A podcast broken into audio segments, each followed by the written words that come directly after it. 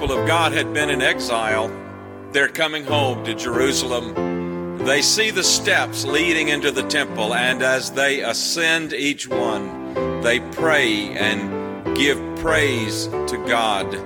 They teach us how to pray and praise God in difficult times. Join us for this series every Wednesday night, 6 o'clock.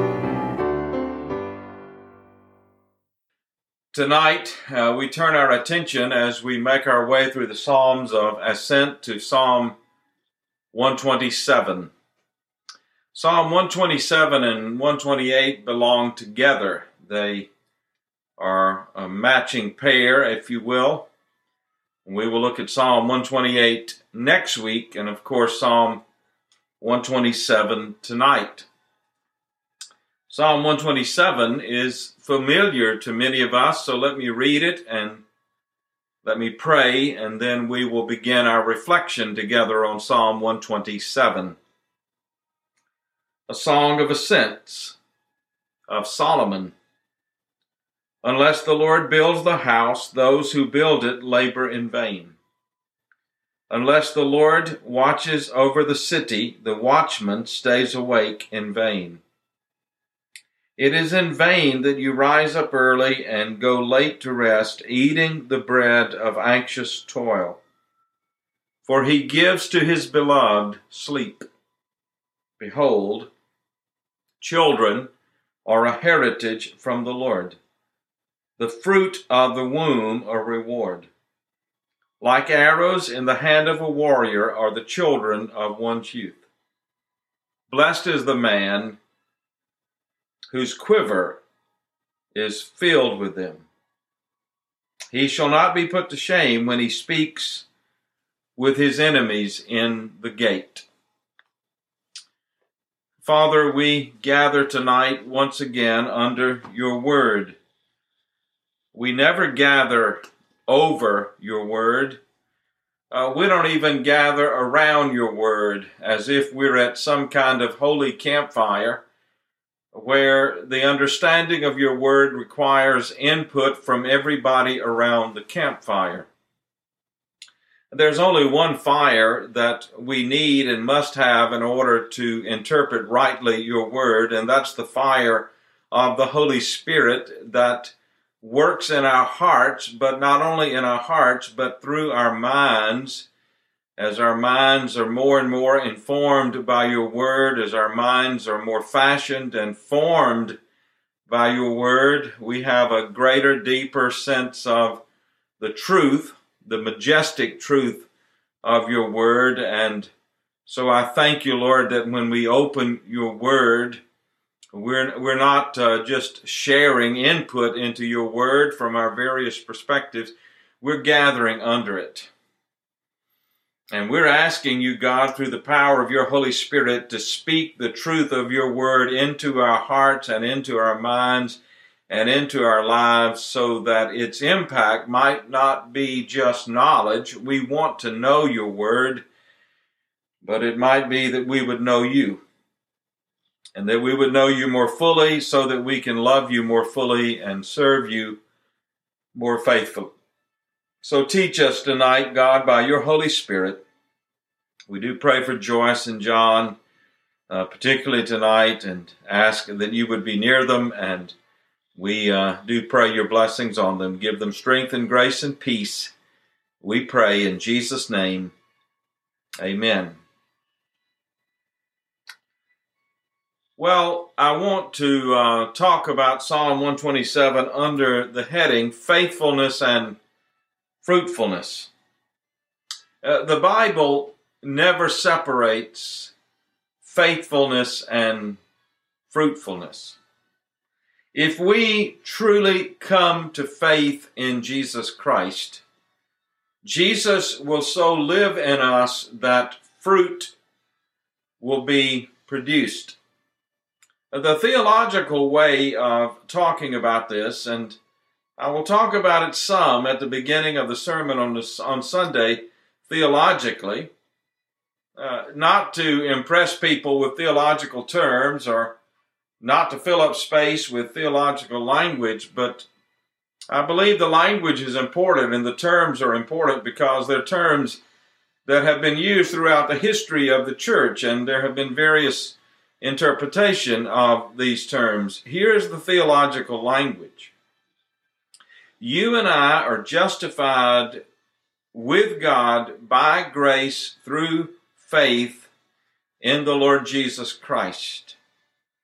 And we are sanctified by God as He works in us through His Spirit and by His Word to form and to fashion us to make us more and more like Jesus.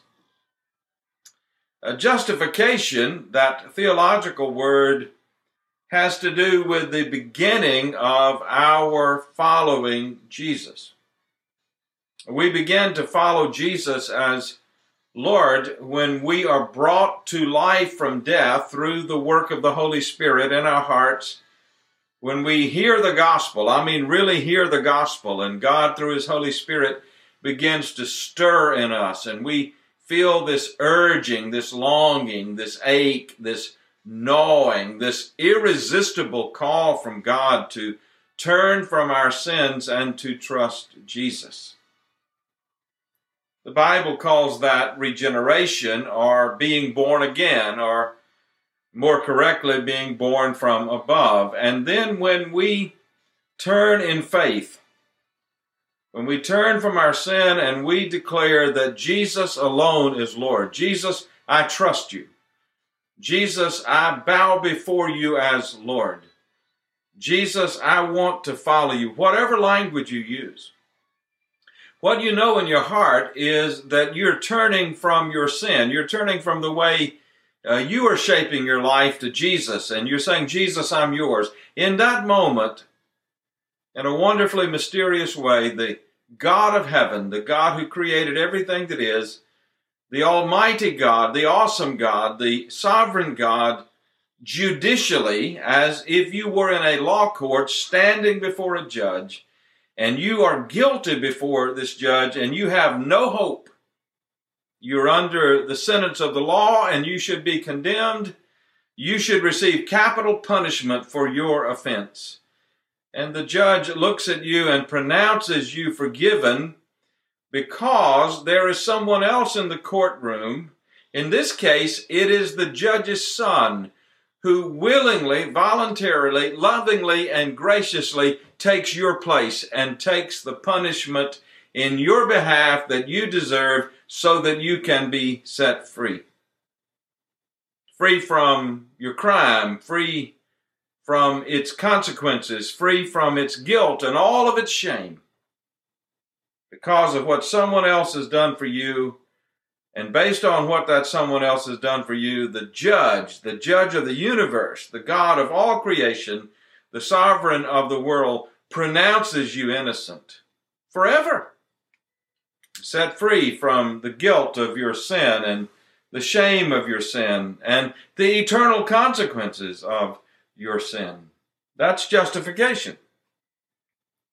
But whenever you are justified, the work of sanctification begins immediately. Uh, the Son has set you free. And if the Son sets you free, the Son says about himself, if the Son sets you free, you're free indeed. You're really free. Free for what? Uh, free to belong to God so that God can begin to work in your life, in your life, through your life, as you join your life with others who have been acquitted or justified, to form and to fashion you into one who is fruitful. Your faithfulness to God and turning to Jesus to save you always leads to fruitfulness for God because God is at work in you to produce that kind of fruitfulness. It is all of God. It is from God. It is by God. It is through God. And it's all for the glory of God. And there's something, uh, there's something about us humans that we don't like that. We want a way of being right with God that requires us, demands us to do something.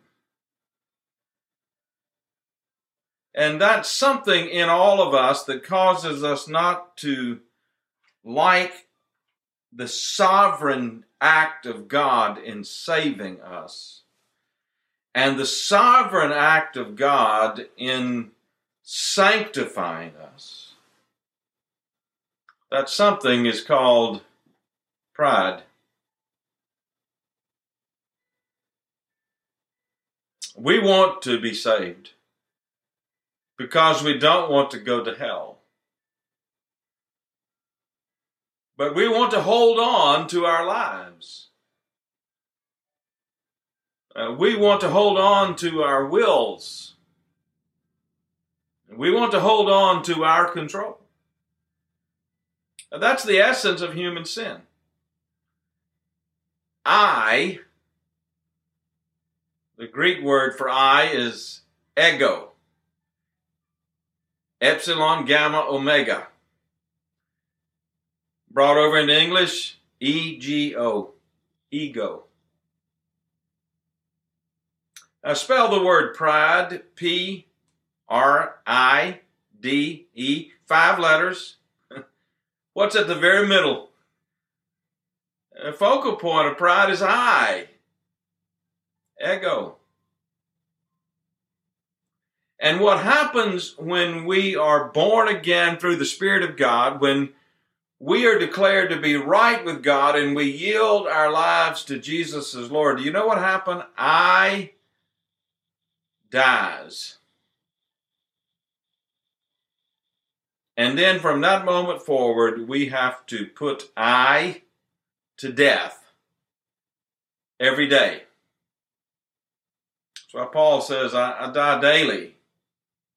I am crucified with Christ, nevertheless I live, yet not I, but Christ lives through me, in me.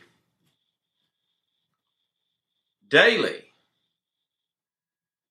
Pride keeps us from the fullness of life that could be ours in Jesus Christ. Pride keeps us from that deeply abiding peace that is ours in Jesus. I believe pride keeps us from joy uh, because where joy is, there is no I. We've given ourselves to Jesus as Lord, and we're living in the fullness of the joy that is ours that comes to us in Jesus Christ. I shared this at Alex's funeral that C.S. Lewis wrote the book Mere Christianity. It was among the first books I ever read as a Christian. I had no idea who C.S. Lewis was. It was a little paperback, so it was short. I had just become a Christian. I had some sense of what the word mere meant. It had to do with the fundamentals, the basics, and I needed the fundamentals or the basics of Christianity. And so I picked up the book and read it, and it had a significant shaping influence on my life. But in that book, C.S. Lewis talks about pride. And he says about pride that when it's present in us, it, it causes us to exalt ourselves. Now, listen to this. It causes us to exalt ourselves by putting others down. We exalt ourselves in that close knit network of people that we like. and why do we like them? Because they're like us. And those who are not like us, that we do not like, we put beneath us. And when people you do not like, that are not like you, are beneath you, when you look up, there's no one beyond you, no one above you. You're living for yourself. And you're supported in living for yourself by those around you who are living in the same kind of pride in which you are living. Now, you may you may speak about the sovereignty of God, but God is not really sovereign. God can't be sovereign and you be in charge. You speak about wanting to walk in humility, but you're so full of yourself that you can't walk in humility.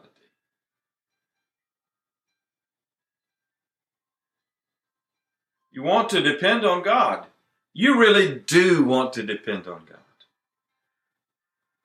But there are some things in your life you think you can handle by yourself. All of that's pride. And along comes a song, a, a psalm like Psalm 127, and it kind of kind of slaps us in the face a little. Uh, because when we're living in pride, when we're in charge of life, we can get life turned upside down. We can get priorities all out of whack. This psalm is about faithfulness. And it's about faithfulness in two areas. It's about faithfulness in life in general, and it's about faithfulness in the life of a family. Faithfulness in life in general, faithfulness in the family. Faithfulness in life in general is addressed in verses 1 through 2. Faithfulness in the family is addressed in verses 3 through 5. There's a key word in the opening verses. You heard it when we read it. It's the word vain. Unless the Lord builds the house, those who build it labor in vain. Unless the Lord watches over the city, the watchman stays awake in vain. It is vain that you rise up early and go late to rest, eating the bread of anxious toil, for he gives to his beloved sleep. Three times we have the word vain. And three times it's tied to not only aggressive activity. It's tied to the kind of activity that often, if we're honest, constitutes life for so many people in the world. Now, there are three kinds that are mentioned here, three kinds of people. There are those who build the city those who make the city work. I think you know enough about the Bible that you know that God is not making a case here for laziness. He's not saying to us, well, just go ahead and be lazy. You don't have to work. You don't have to really do anything. That's not what he's doing. But he's saying that the city is built by God. God is sovereign over the city. God is sovereign over every activity in life. I don't have to tell you that today is the inauguration of the 46th President of the United States of America, and most of the people who would listen to uh, this teaching on a Wednesday night would not be excited about this particular inauguration. But do you believe in God's sovereignty over this? That this is the unfolding of the ultimate and infinite plan and purpose of the Almighty God? Do you believe that? unless the Lord builds the city. Those who build it labor in vain. Because why? Because it's going to come to nothing. It will come to ruin. It will not last. Then he turns to those who defend the city, not only those who build the city, but those who defend the city. In this case, it is the watchmen on the wall. They were stationed there during the watches of the night, and they looked across the landscape for approaching enemies. When they saw them coming, they sounded the alarm, and the soldiers gathered at the gate to meet the hordes that were coming to the city. Unless the Lord watches over the city. The watchman is on the wall in vain. You can have all kinds of missiles, you can have all kinds of technology, you can have all kinds of access to all kinds of equipment to defend the city. You can have the strongest, tallest, deepest, widest gates. And unless the Lord defends it, the city will fall. And then he turns to those aggressive people, those industrious types who are up early in the morning and beyond the sunset, even into late night. It is vain that you rise up early and go to late rest, go late to rest, eating the bread of anxious toil. Oh, you're working hard and you're giving everything you got to your vocation. Now, so much so that you don't have time to eat, and when you eat, you're thinking about the next project or the next deadline or the next assignment or whatever it might be. You're so focused on getting to that place in life that will be the place of success that you can't even enjoy a meal. And yet, at the end of this, He's talking about people that are focused on building the city and defending the city and then prospering from this defended city and this growing city. God says He gives His beloved sleep. Isn't it amazing? It is to me, at least, that sleep and ability to sleep is a measure of trust. Sometimes we can't sleep because our hearts and minds are crowded with all the wrong things. Sometimes we need help sleeping because it's not a head problem, it's a heart problem. We can't sleep because our hearts are so disturbed by what's going on in our lives that we know we're not really trusting God and not being faithful to God and not following Him as we should and living as He would desire us to live, and so few people know it. And we're so full of ourselves and our pride, we can't talk about it. Because the truth is, we want people to see us and to know us as we present ourselves to them, not as we really are. They might not like us. How are you living? What are you focused on? What consumes your time and your energy?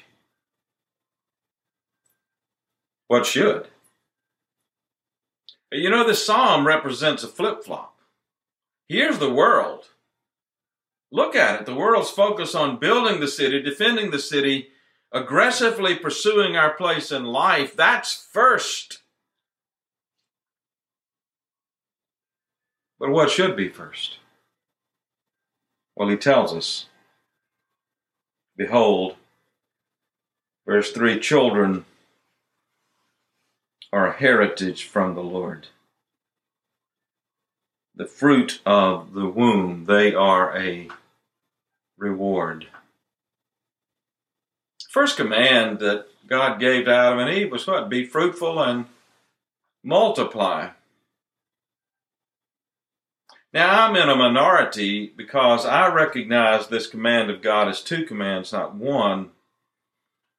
Now, I could be dead wrong, and I'm willing to be dead wrong with this one, but I think be fruitful has to do with productivity for the glory of God. Laziness is a sin. Being productive for the right reasons and purposes to the glory of God is a virtue. Be fruitful, I think, means to do your work and work hard and produce fruit for the glory of God, for the advance of the kingdom. Multiply, well, it's obvious what it means. Produce babies, make children, add to the population. Now, they're a heritage from the Lord again, if I can go back to remind you that uh, the day is inauguration day, and it's an inauguration day of uh, what could be the beginning of the most anti Christian, anti moral agenda in at least the history of the 20th and 21st century in America the LGBTQ plus agenda will be poured down our throats like never before. The Equality Act that will soon be in place, threats to religious liberty like we've never seen before, churches and pastors under the gun. That's coming.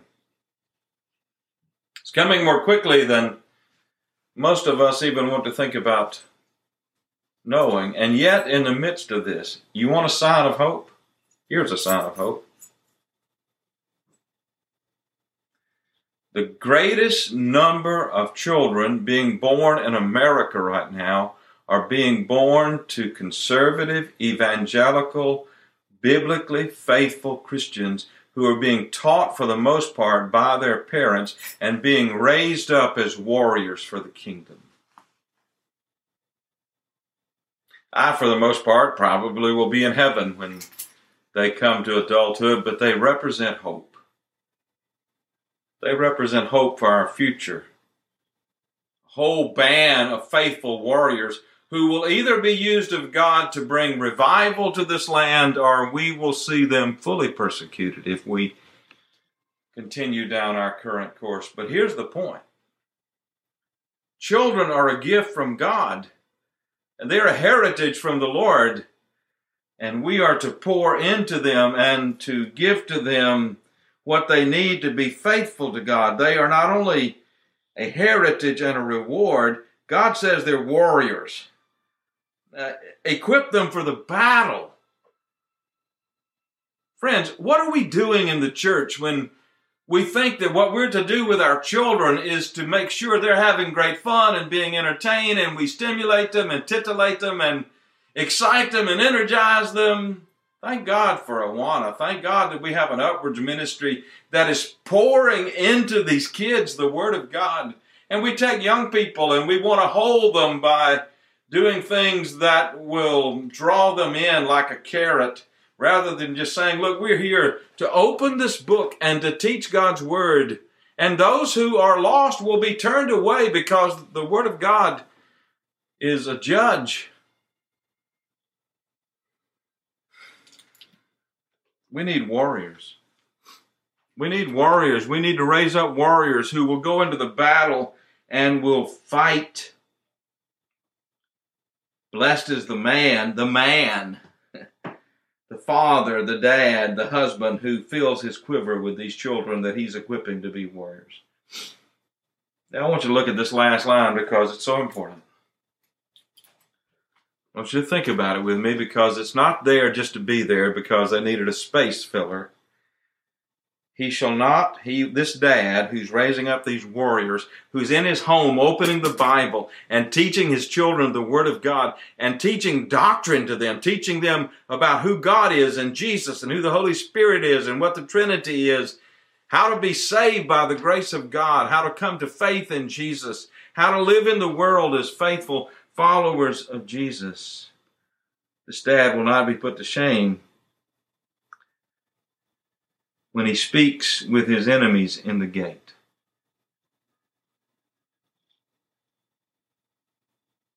You know what this says?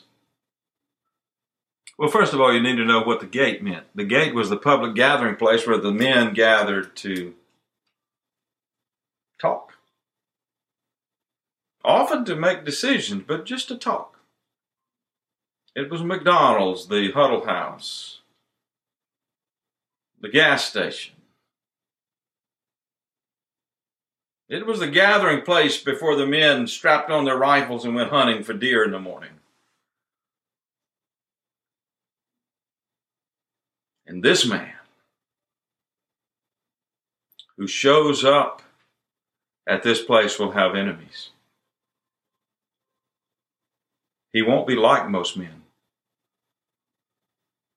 And he will not be and he will not be liked by most men.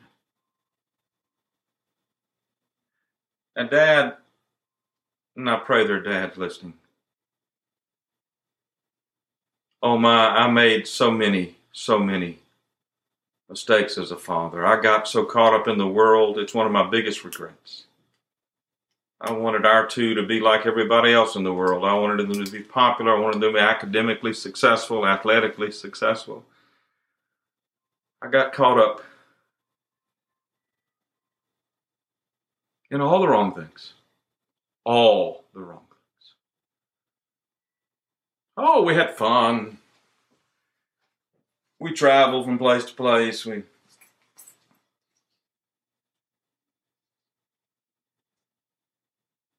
But I didn't raise up warriors like I wanted to raise up warriors, real warriors for God. I didn't have enemies in the gate, I had friends. And I have some guilt, I do. But this man who raises up children to fight the battle of faith, he'll have enemies. But he won't have any shame. Where I stand today, I would rather have lots of enemies of this earth than to stand before God in shame because I failed to fulfill my responsibilities. Oh, you can build all the cities you want to. You can defend all the cities you want to. You can be aggressive in your career and raise yourself up to the very top of the ladder. But if you fail in your family, oh, God help us. Father, thank you for this time together. These words are confrontative. They are. They cause me, they cause me, whether they cause anybody else, to thank you for the greatness of your grace and to ask for the wonder again of your great mercy. In Jesus' name, amen.